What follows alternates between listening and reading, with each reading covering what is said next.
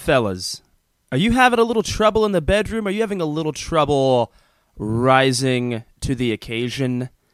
Well, I, I can't help you with that at all. But if you're just looking for a comfortable t shirt and something that shows your love of wrestling, head over to Let's Wrestle Apparel and they will hook you the F up.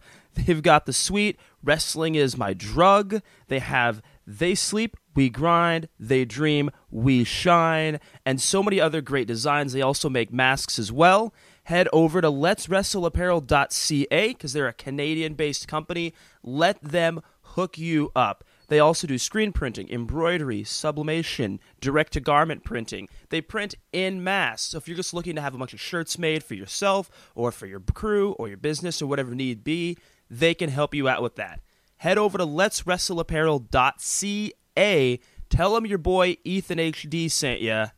And uh yeah, let's start the show.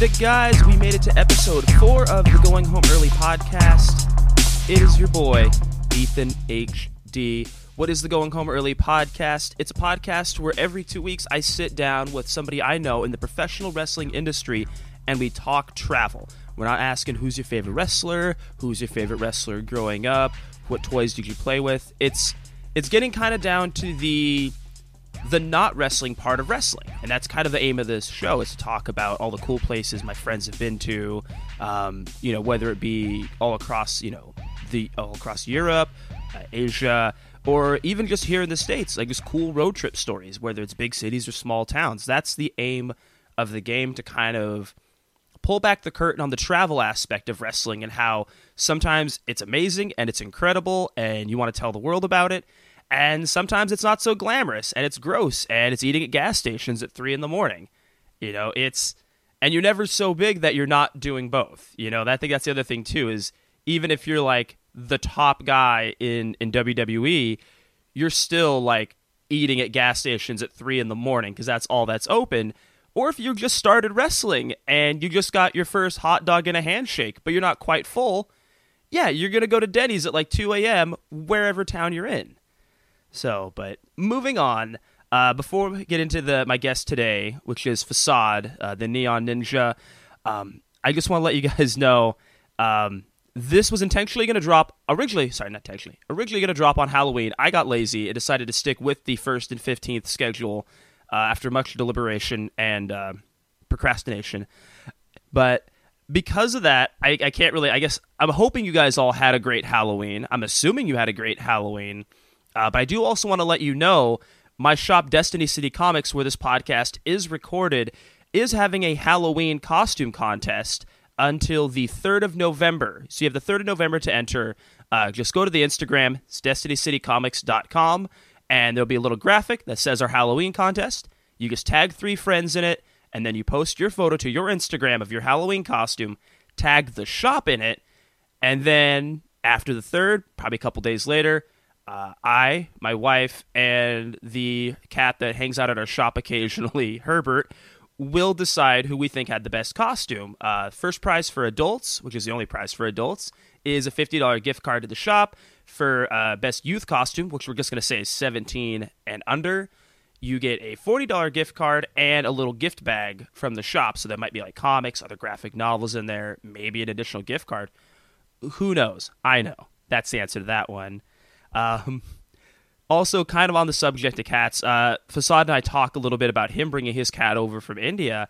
Um, something I wanted to touch on real quick is my cat Gimmick, uh, my personal cat, uh, was in the hospital. He's 14 years old, and he's had some health issues over the years, like uh, liver, colon, things like that. But he's typically a healthy cat.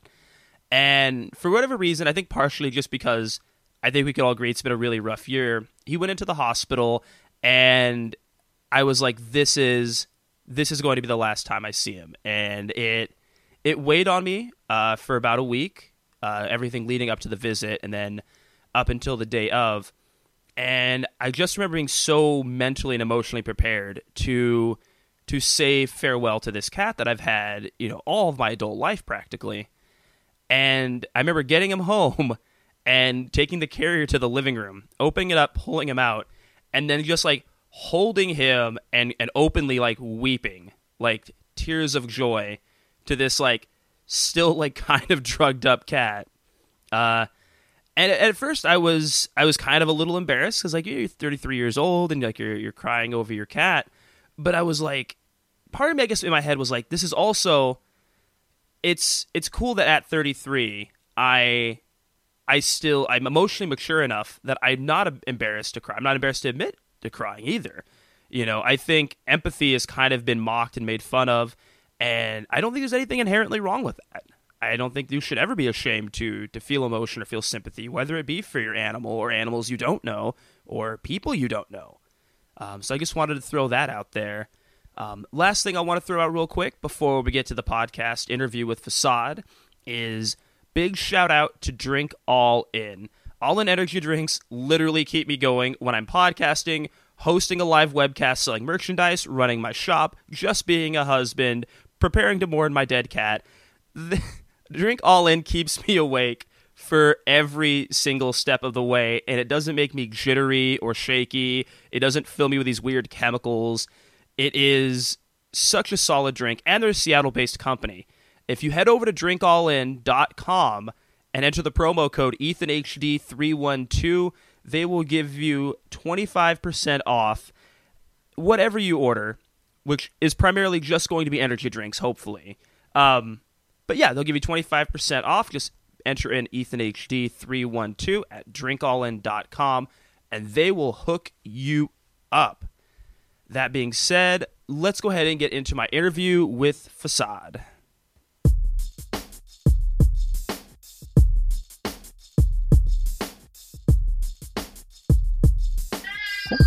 Hi, so I'm here with Facade. Thank you for taking a moment to do the podcast.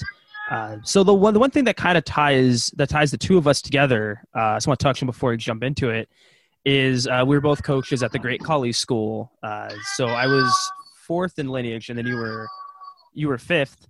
Um, what was your what was your time like over there? Like, what was your your initial experience being over in India? Wow. Well, such a loaded question um, because there's a lot of things uh, that uh, you know you never really think about when you go to India. You know what I mean? Um, first, it's like, oh, I'm going to go to India. How many people you know go to India for wrestling, no less? And uh, um, well, so that was a, a, great selling point in itself, and uh, I'm sure you know whenever um, you at the at the thought of going to India, it might be a little bit of something that you were anxious to jump at too, right? Yeah, yeah, it was such a unique experience, right? Because at that time, like there, I didn't know anything about wrestling in India or if it was a thing. And then the, I guess the oddity of working with like the Great Khali was very unique. Yeah. And, and yeah, just doing this yeah. thing that like at the time only only like a handful of people have done, and only only a handful of people are going to experience. Um, so you were pretty were you pretty excited though, like to to get over there? Yeah, yeah. It was. Uh, I mean, because like the whole thing is kind of like, uh, it, it's almost like a like a folklore or something. The way how everything went down because I had met uh, Khali at a event, a big time wrestling event uh, down in South Carolina, and asked him to watch my match. You know, just you know, randomly like, hey, can can you watch my match and tell me what you think? Well, he saw myself and uh, Danny Moe um, in a match with uh, Dynamite Danny Miles, and he, you know, he was he he said, "You're crazy, bro. You're crazy," and you know all these things. And I gave him my card, and because he said that he would like to get his students some gear, and uh, so it was. Uh, that was probably about January or February, and then later on that summer, um, Guardians of the Galaxy 2 was coming out, and me and Danny were en route to see Guardians of the Galaxy, and I got a phone call with a bunch of numbers on there, and I was like, I I don't know, this is this is the ninja, this is this is Facade, and he's like, yeah, blah blah blah, download WhatsApp, I'll call you on there. This phone call is costing me a lot of money. Uh, so I downloaded WhatsApp and um, I got a call. It was Khali. He introduced himself and told me, you know, uh, I'm going to have some people get a hold of you and we're going to have you come over here and train our students for six months. And then uh, he mentioned you and, uh, you know, we got to talking. We had a video chat a couple times.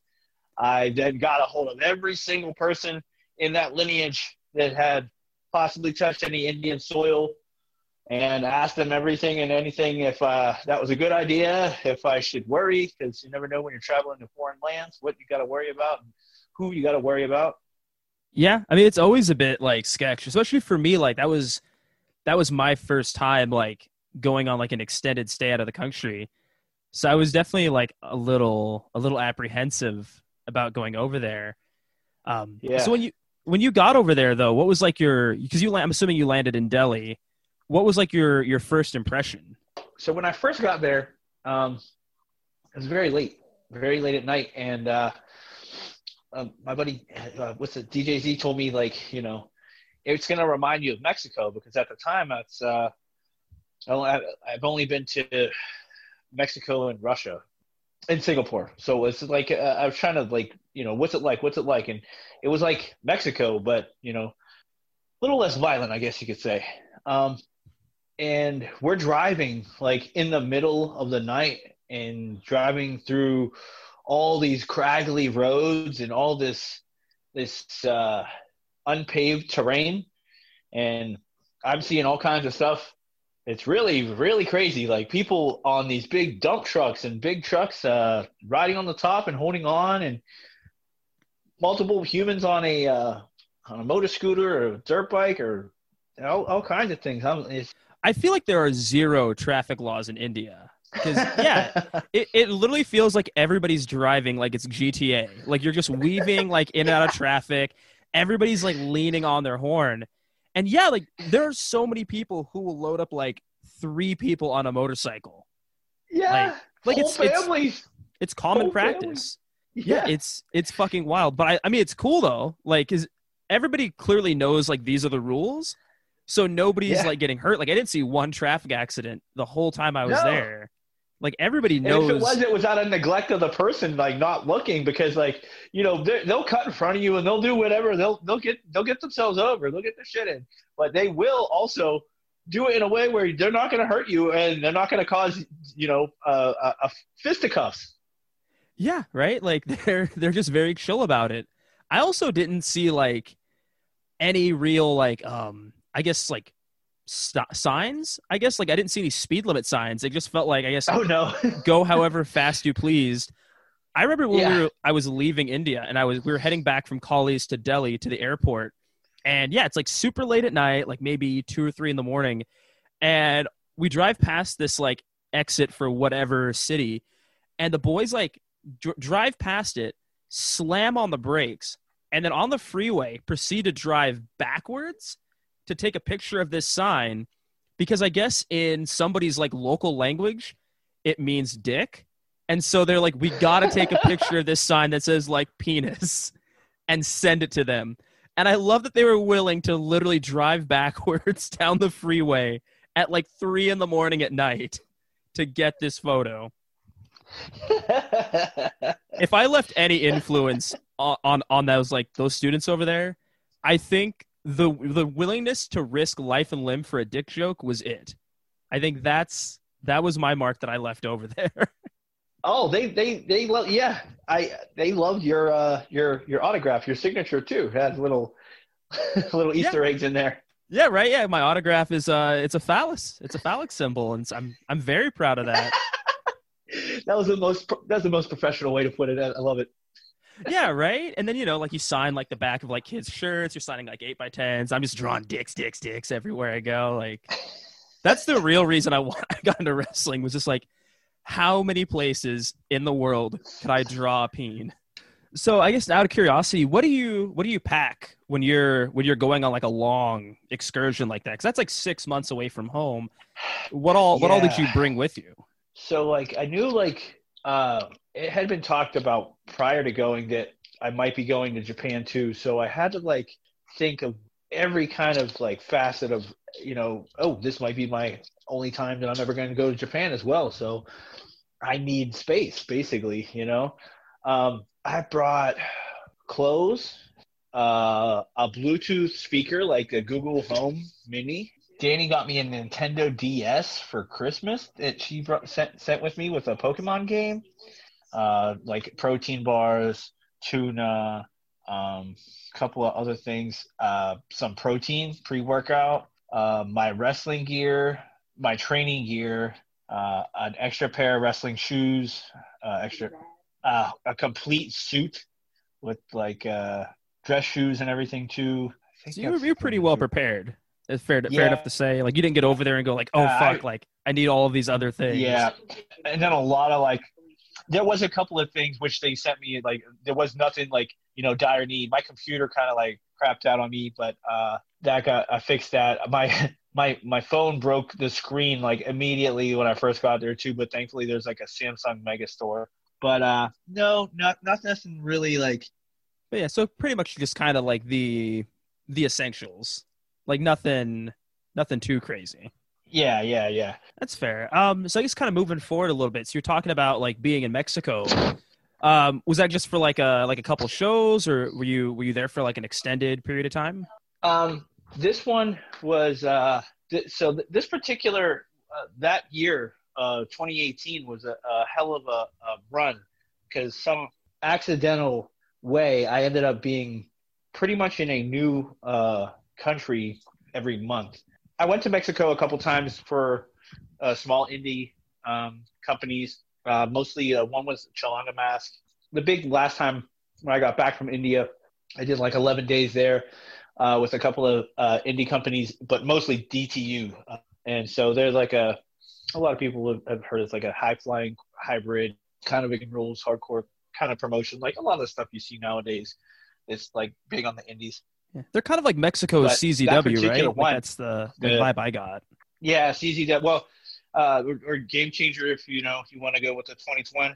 Uh, it was really crazy because this little little tour ended up, you know, becoming a, a 11 day thing because it turned into it was uh, different parts of Mexico. So one, uh, it started in Cocalco, which is in uh, Mexico City, San, Lo- San Luis Potosi, which is a another outside, uh, like I would say Eastern Mexico.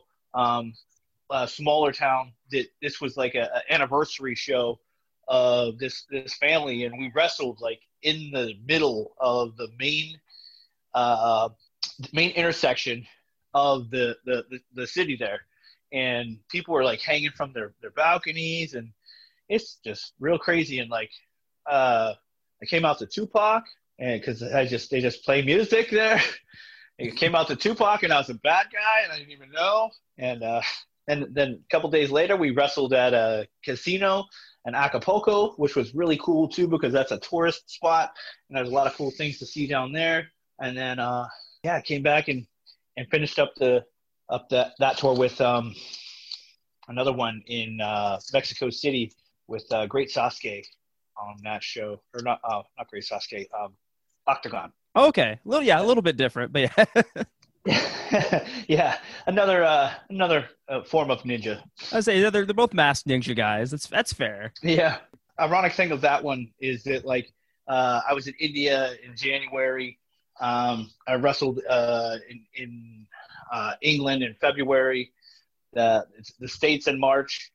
Uh, uh, April, I, Canada, or maybe it was March in, in, in and then May was uh, Mexico, June was uh, Singapore, and I left to go to Japan. And then July was still in Japan, and uh, September in Thailand on the way back home. And that was a that was that crazy 20, 2018 run. Hell yeah, sounds like it. Uh, do you ever get like kind of I don't know, like I don't say like weird looks, but like side eyed because like you're like you have the dreadlocks and you very much like dress the part 24 7 like you're always in like bright colors and like like Zubaz, do you like do you get kind of looked at in some of these like other countries? Yeah, um, yeah, uh, very much so. And like you know, I try not to, you know, I I, I can even though I dress weird sometimes. uh, I can still kind of dress up, so which is even more awkward when you see me like in, in like a full suit with like you know neon green little pieces to it, and people are looking at you like even extra weird because they think you're like some kind of pimp or something like that.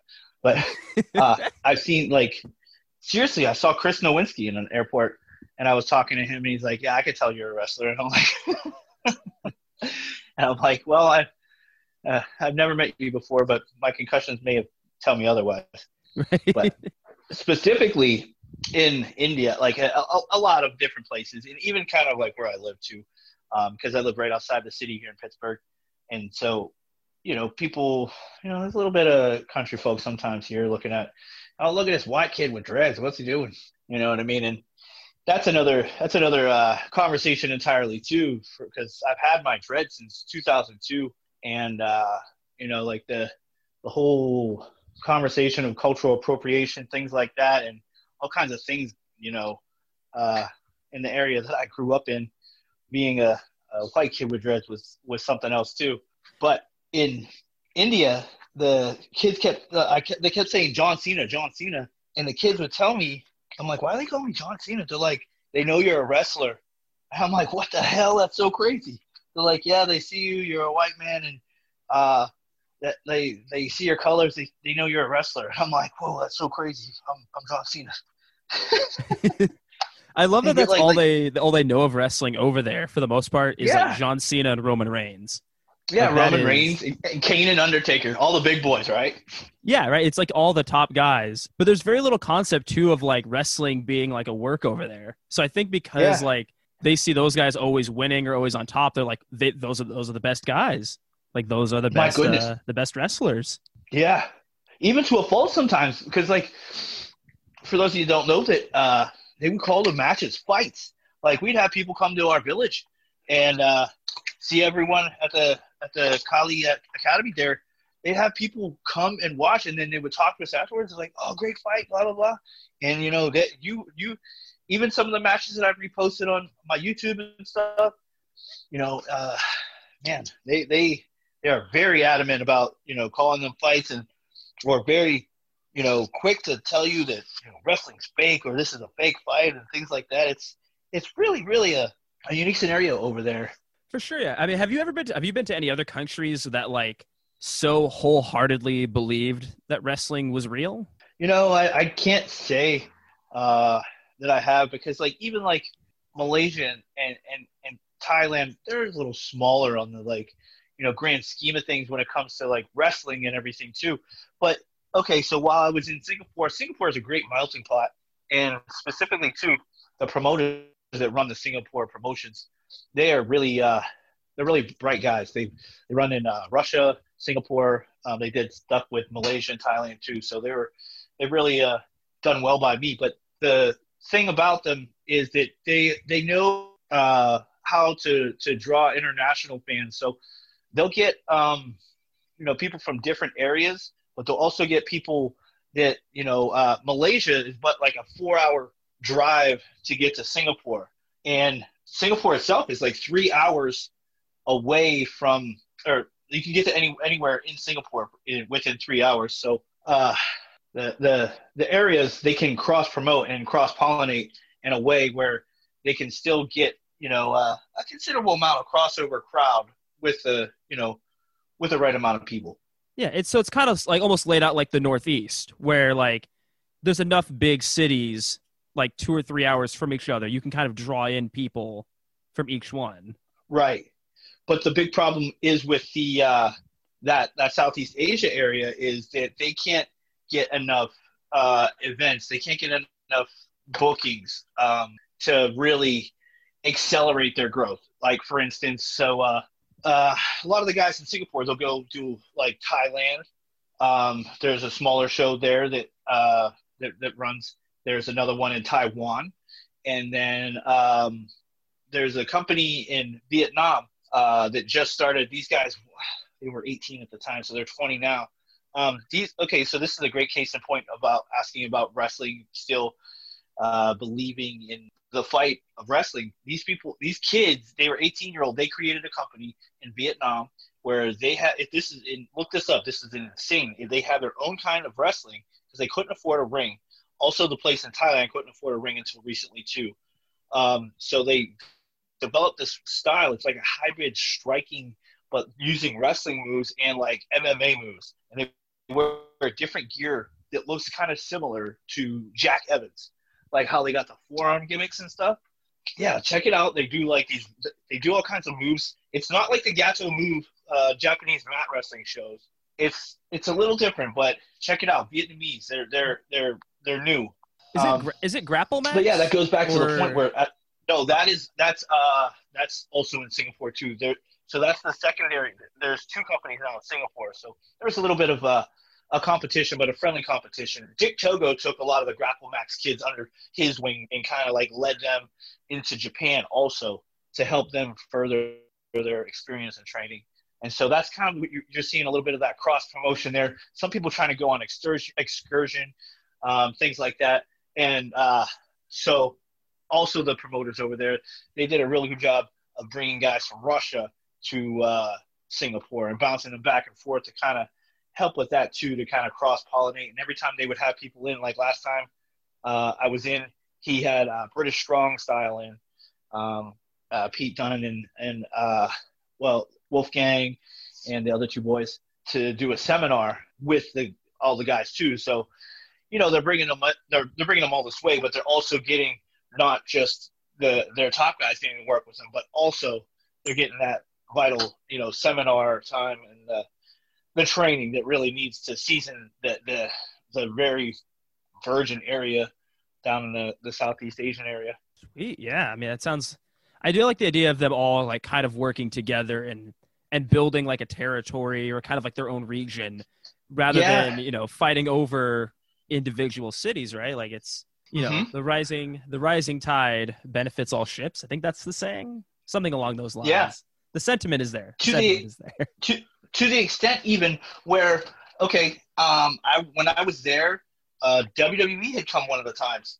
Um canyon Ceman uh smiley those guys they came they filmed a little a couple of pieces there where they were looking for uh they were scouting southeast asian talent. I think they were doing a, a tournament there.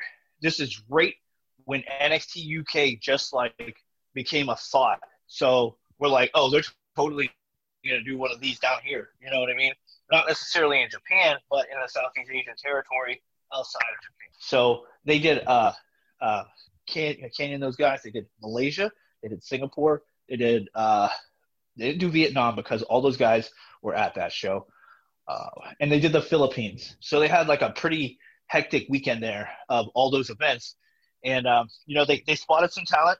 They actually, uh, I think they actually uh, signed some people recently from there. I don't know if I. Uh, they did pick up some uh, talent from the Southeast Asian area just recently. Um, one of those guys is actually from Singapore. So whenever I saw them there, it was a unique time because then, full circle, about two months in, two or three months into the uh, stay uh, at Khali's, I was visited by uh, Canyon Ceman again and Norman Smiley. So that was a follow up visit because there's uh, a number of kids that were at the Dubai trial earlier that year, and so uh, that was like a big event there. Uh, some of the kids having little, um, little five minute matches, uh, getting some time in the ring with Smiley to go through some drills and you know listen to uh, what they had to say. And it was interesting too because you know for those of you that don't know, um, it's about a good six hour drive from Delhi to the really really obscure rural area that Khali stays at. Oh yeah, that place is like it's just in the middle of farmland. Like it's basically like I don't know, like like India's version of Iowa. I guess is like the best way I can describe it. yeah, right? yeah, because it's like a potato farm attached and stuff. Yeah, it's super rural. Like it's in the middle of nowhere. Like you're surrounded by like farmland. But yeah, it's like a six hour drive, and it's like a six hour drive through like nothing. Like there is, I think you hit Amritsar Yeah, on the way out, and there's really not a lot of of anything to to stop and do on the way there. Like I remember when Yeah. they picked me up from the airport initially, we stopped at like a little like a little restaurant, like basically India's Denny's. Like it was like a 24 hour place because it was like super super late at night or early in the morning at that point. And but yeah, after we ate there, like we drove on and there was just nowhere to stop. And that was the reason we ate like right outside of Delhi is they were like, there's not going to be anything. I'm used to like, you know, like road tripping or whatever. And you stop at like little mini marts or convenience stores along the way, but they were like, eat up because it's, it's this and then nothing for like six hours. And then you just kind of wind up in, in Ramandi essentially. And you're like, oh, okay, this, I guess there's some things because yeah, like the highway in that in like Jalandhar is like just a two lane highway. Like it's like it's not a big yeah like a big thing. It's now, two lanes, but you wouldn't know it. Yeah, true. yeah, everybody's just flying by and like coasting on the shoulder to get around people. Like motorcycles are just weaving in and out. Like it's, yeah. It's, and to yeah. what you said, like getting the gas, like stopping at a store or a convenience store or something like that, and getting like little munchables or whatever. No, I was expecting that too, and it's like I didn't even. I was like hungry, hungry, hungry, hungry, and they're like, "Yeah, we'll eat. Yeah, we'll eat."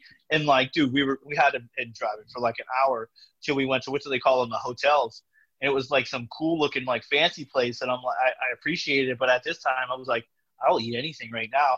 I want to appreciate this for the first time eating it in my life right now, but I'm so hungry it doesn't even matter. Yeah, oh for sure, right?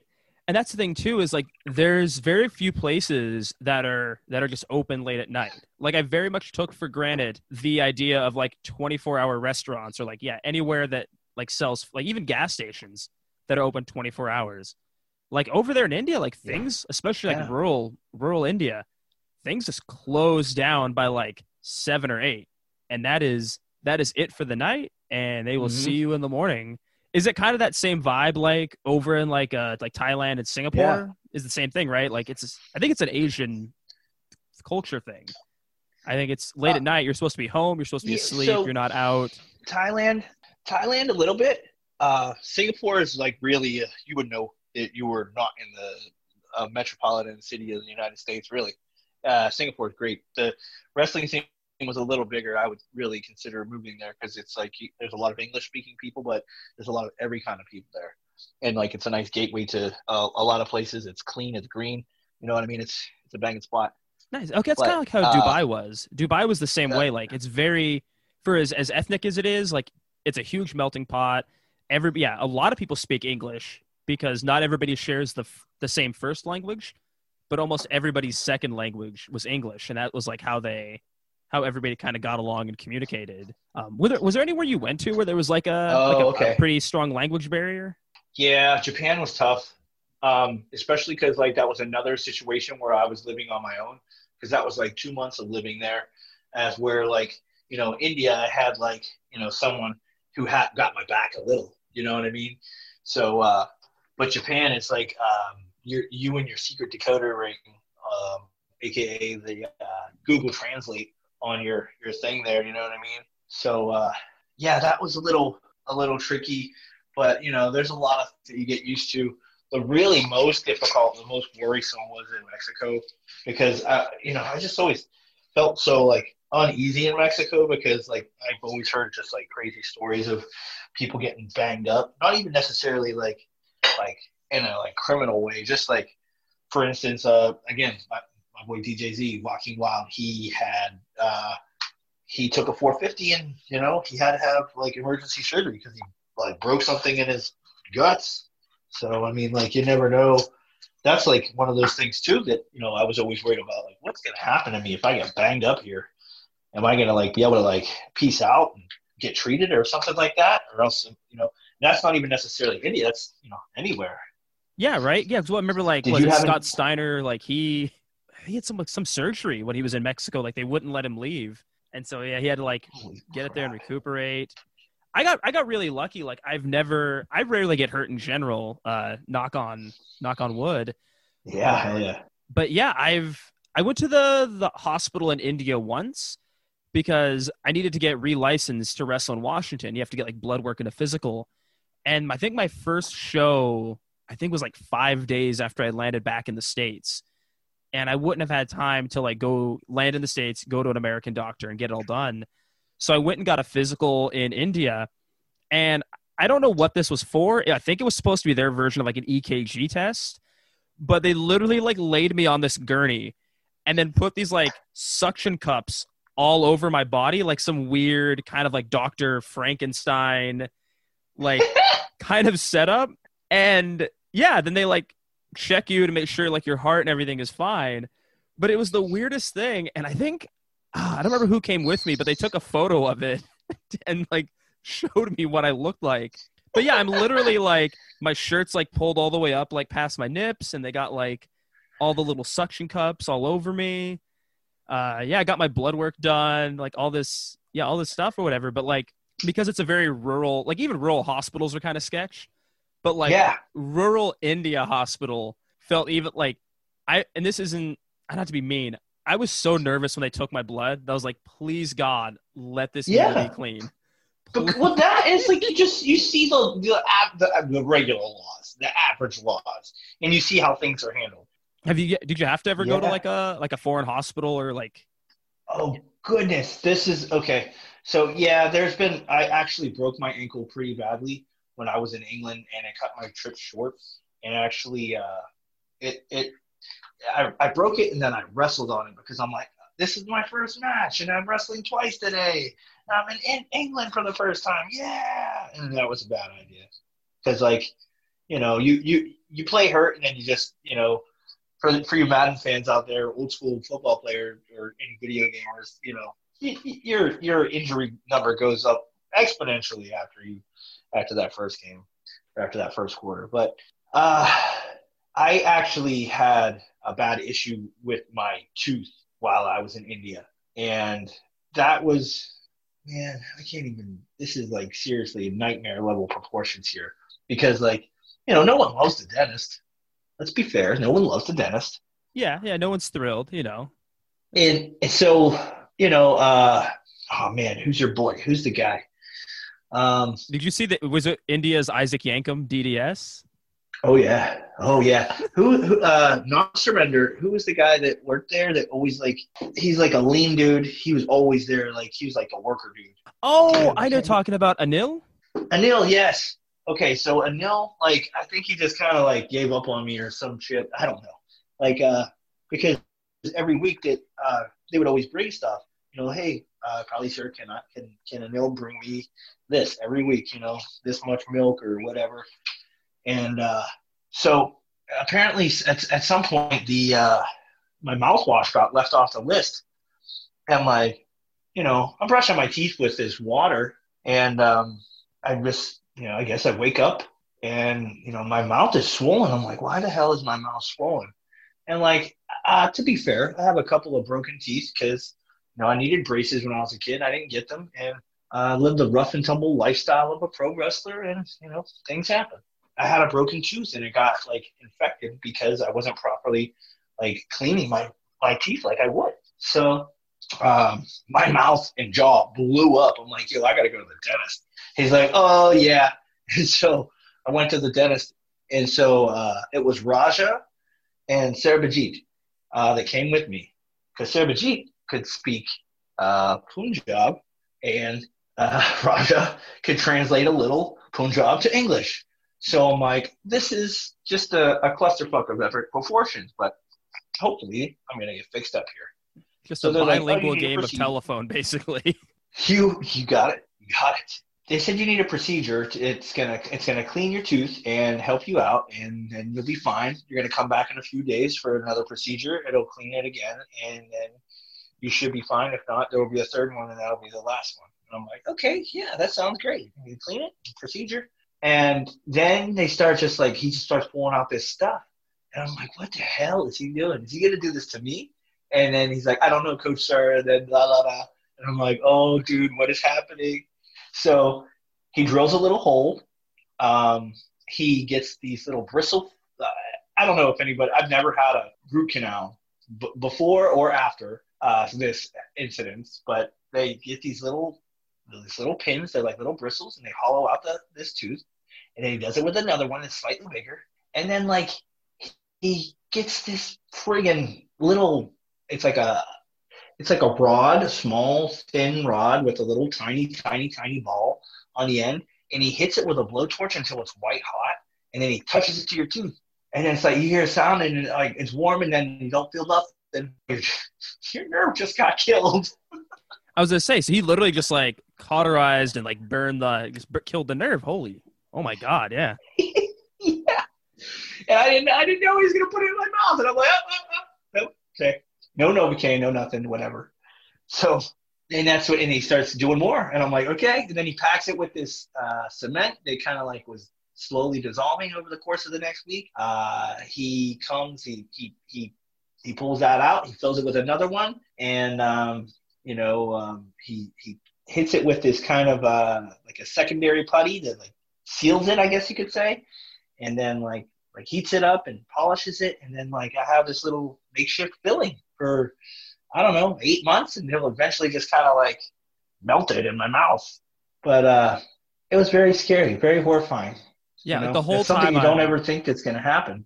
Yeah, the whole time picturing like Steve Martin from Little Shop of Horrors, like just this like perverse Indian dentist, just like this is his jam. Like, what kind of horrific things can I get away with? Ooh, an American. yeah, this Well- is going to be an exciting day. Yeah, well, thank, thankfully they they put uh, they put this guy over. Uh, they put me over to this guy.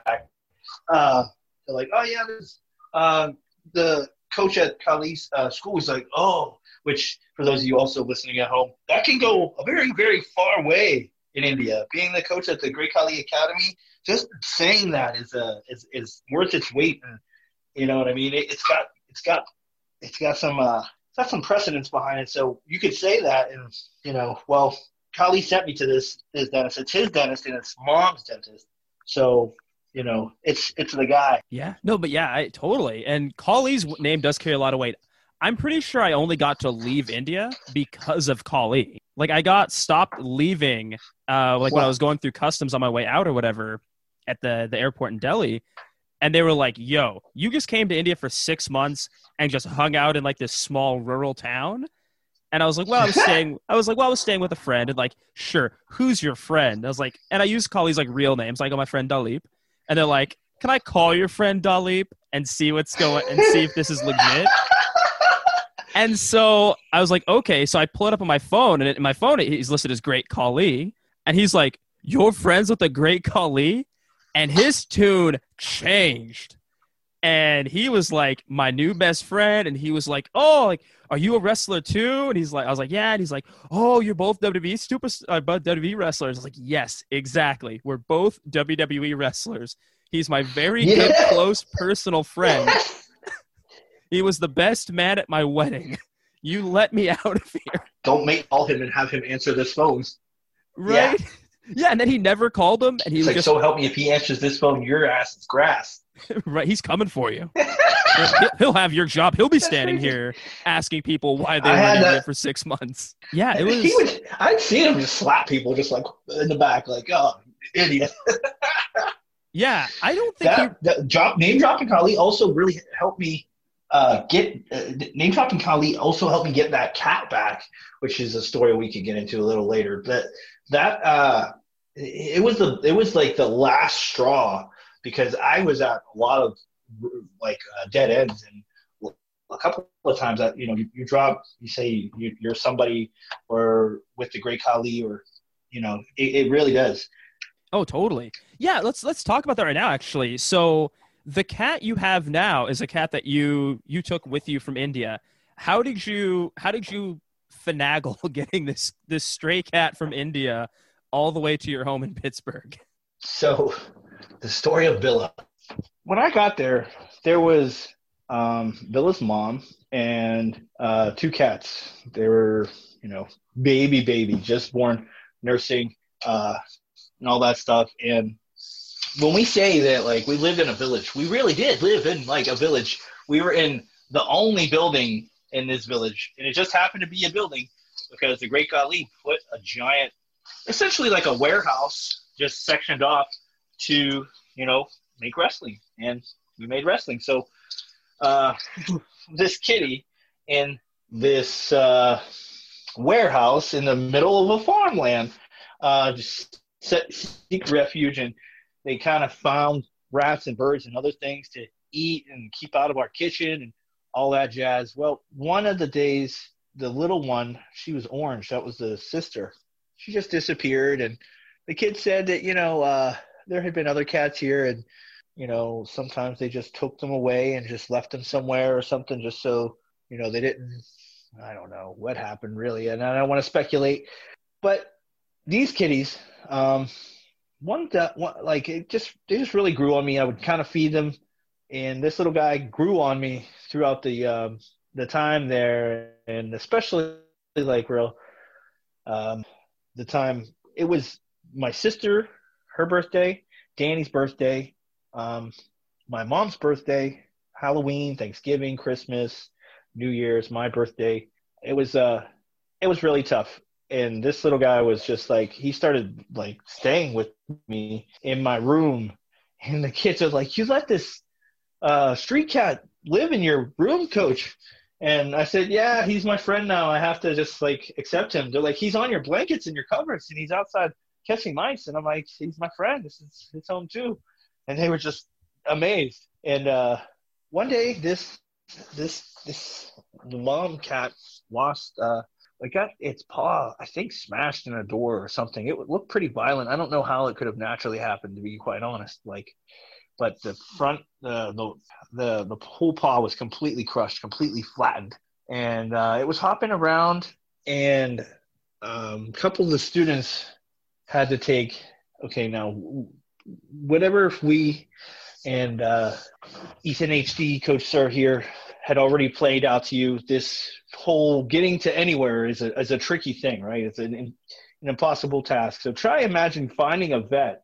You have to find a veterinary. You have to get that cat to the veterinary, and you're going to have to do that on a moped or a motorcycle.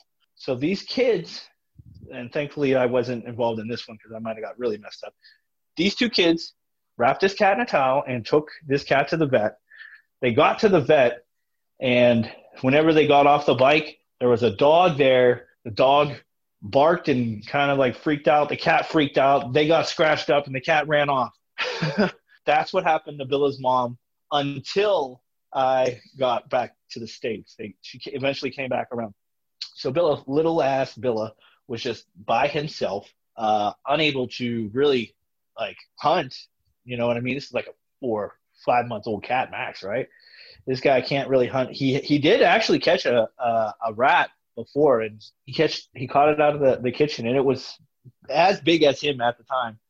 Um, but I would feed him my egg yolks and some hunks of chicken, and you know I would try to you know give him whatever I could to just try to keep him fed because uh, his mom was gone, and like I was nervous about him.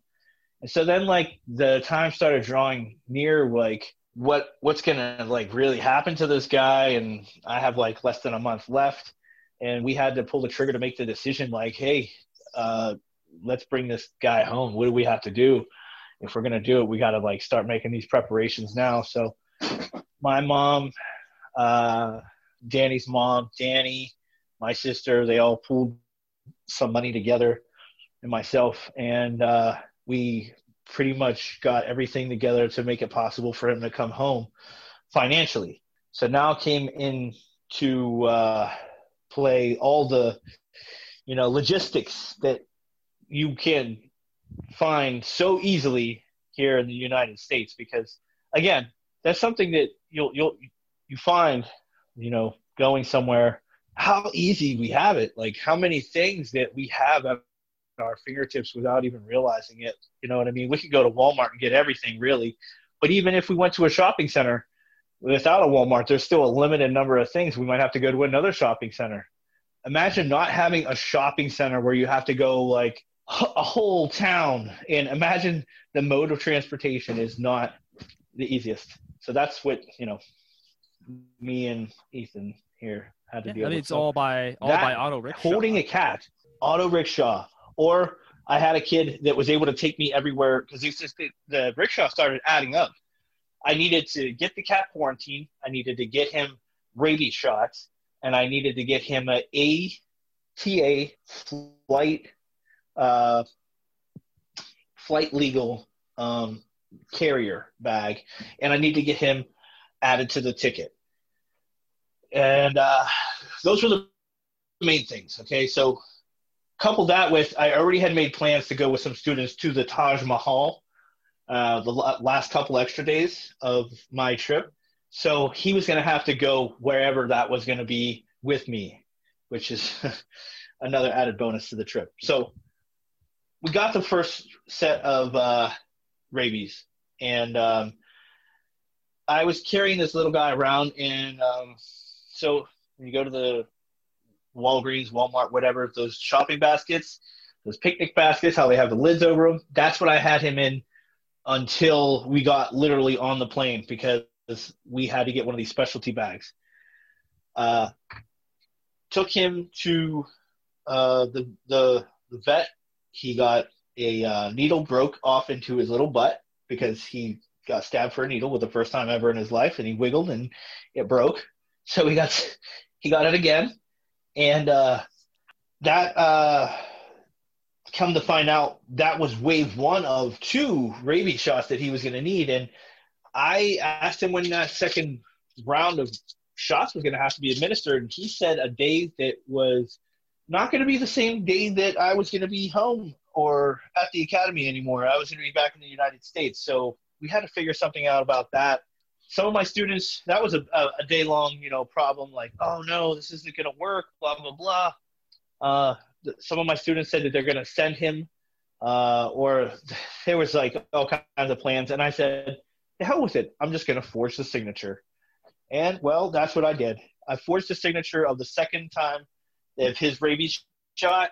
He only got one rabies shot until he got back to the United States on the day that he was supposed to get it, though. Okay, that was my, so my only concern. Was, uh, I was like, you did get him the other rabies shot, right? Yes, of course.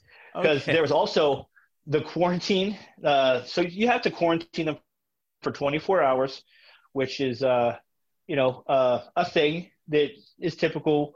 But it's this is uh, done by the Indian government um, the only thing that's required by the United States government is a rabies vaccination.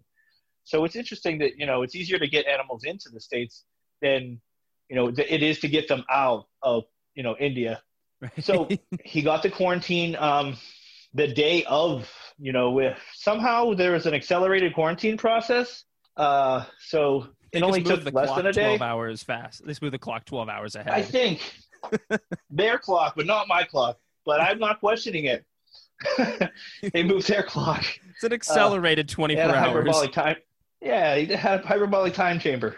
Yeah, they stick him um, in a DeLorean, and then and, uh, a minute later, it's tomorrow. You can take your cat. Yeah, they gave him a little little bitty uh, rice grain of rice microchip, and um, yep, he got a microchip in his back now. Then we met some guy that we met on Facebook online that uh, worked at this uh, aircraft airline or carrier place that we were not going to be able to make it in time to get to his place of business at a hour at decent hour. So, like you said, things close even in New Delhi, the biggest city in India.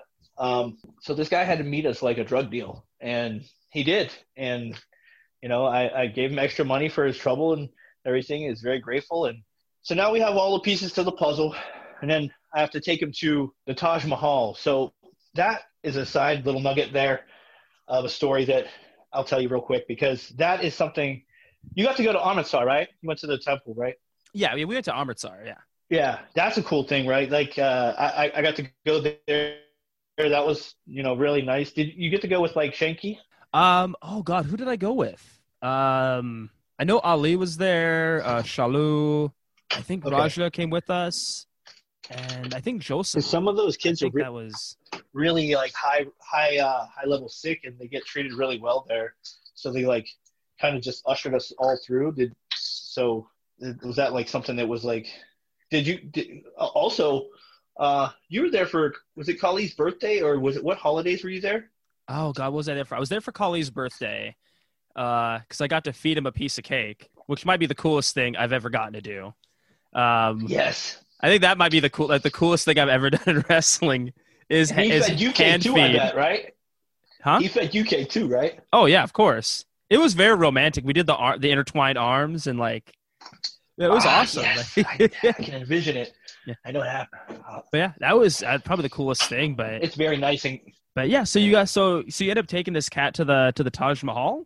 So yeah, the Taj Mahal. Um, now, where I went to this uh, village to stay with one of my students. Uh, we went to New Delhi, six hours. Literally caught another uh, another uh, bus to uh, Agra, which is right outside the. Uh, um, I'll, I'll, I'll this- Google it later.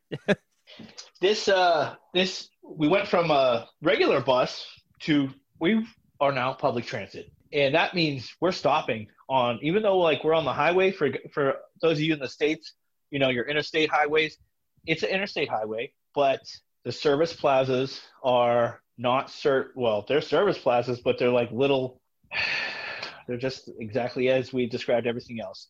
And there's stop any anybody on the road anyone on the highway can just like flag down one of these buses. So imagine the amount of times that this thing stopped. Oh yeah. we got there it was about four or five hours something like that. And this is also a thing where people sit as close to you as they can they'll just sit down and there's no uh, personal boundaries no No, you- personal space Pack in like sardines. Yeah. Oh yeah, and so like I have this little wild street cat, this crazy looking white boy with a cat. People don't carry cats around here. People carry dogs maybe, but carrying a street around street cat around in a cage, people just looked at me like I was a, from another planet. It was something else. Yeah. You might as well have been like on a greyhound with like a squirrel, like in a shopping bag. Like essentially, that's Yeah, the social faux pas you're committing by bringing this cat in public. yeah, yeah. So they're just it's like wow. Uh, we we we uh, kept this guy in the um, when, when we got to the town. It was kind of like a like a Disney movie or some kind of weird crazy stuff because the kid said that I was the first uh, white guy that that his village has seen in like three generations, and I'm like that is something so like profound and crazy that I never think I would hear ever by any kind of stretch of the imagination because we were so off the beaten path, so like way deep where we were in India that that's just where we were. Is really, really something. Um, we kept Billa in like basically an abandoned house for for about six hours or so while we went to the Taj Mahal, which was in and of itself like an amazing experience. Again, this is one of those situations where you know you name drop Khali and it really holds a lot of weight because a couple of my students had said to the guards like these guys are real serious guys to these guards that I was um, the coach at the uh, Khali Academy, and they let me cut the line.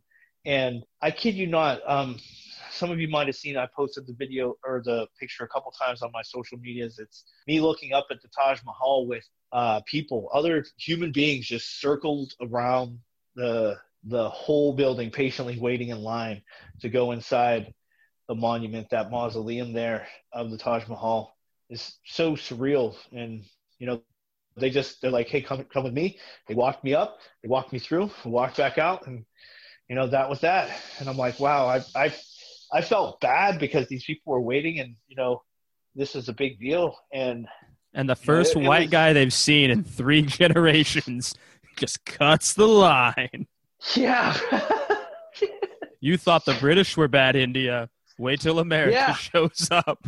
That, that's exactly okay. That's exactly what he said. He's like, we the the the people in this village have not seen a white person since the, a British. They had the last white people they seen were the British. I'm like, holy crap! And I had not had really any kind of uh you know back history on India until I went there. And you know, for those of you who don't know your history, um, look up to some of the, uh, the atrocities that occurred over there by the British in India.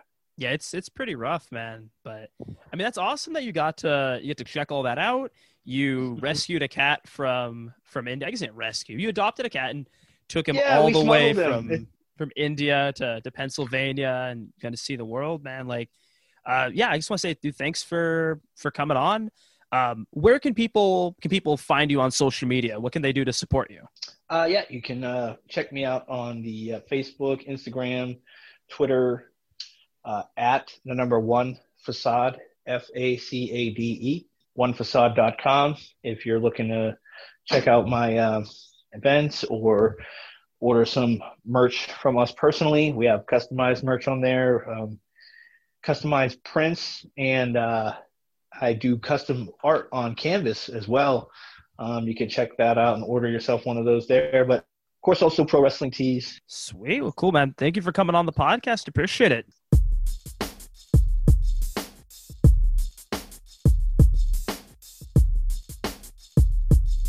Yo, thanks to Facade again for doing the interview. It was awesome to have you on. Thank you to Let's Wrestle. Uh, head over to letswrestleapparel.ca. They will hook you up. Head over to drinkallin.com. The fine folks at All In will hook you up as well. And do not forget the discount code EthanHD312. You can find me on Twitter at RealEthanHD. Find me on Instagram uh, re- at, not at RealEthanHD, at just EthanHD312. Uh, lastly, if there's anybody you think would make an excellent guest on this podcast, feel free to tweet at me or Instagram at me. Let me know.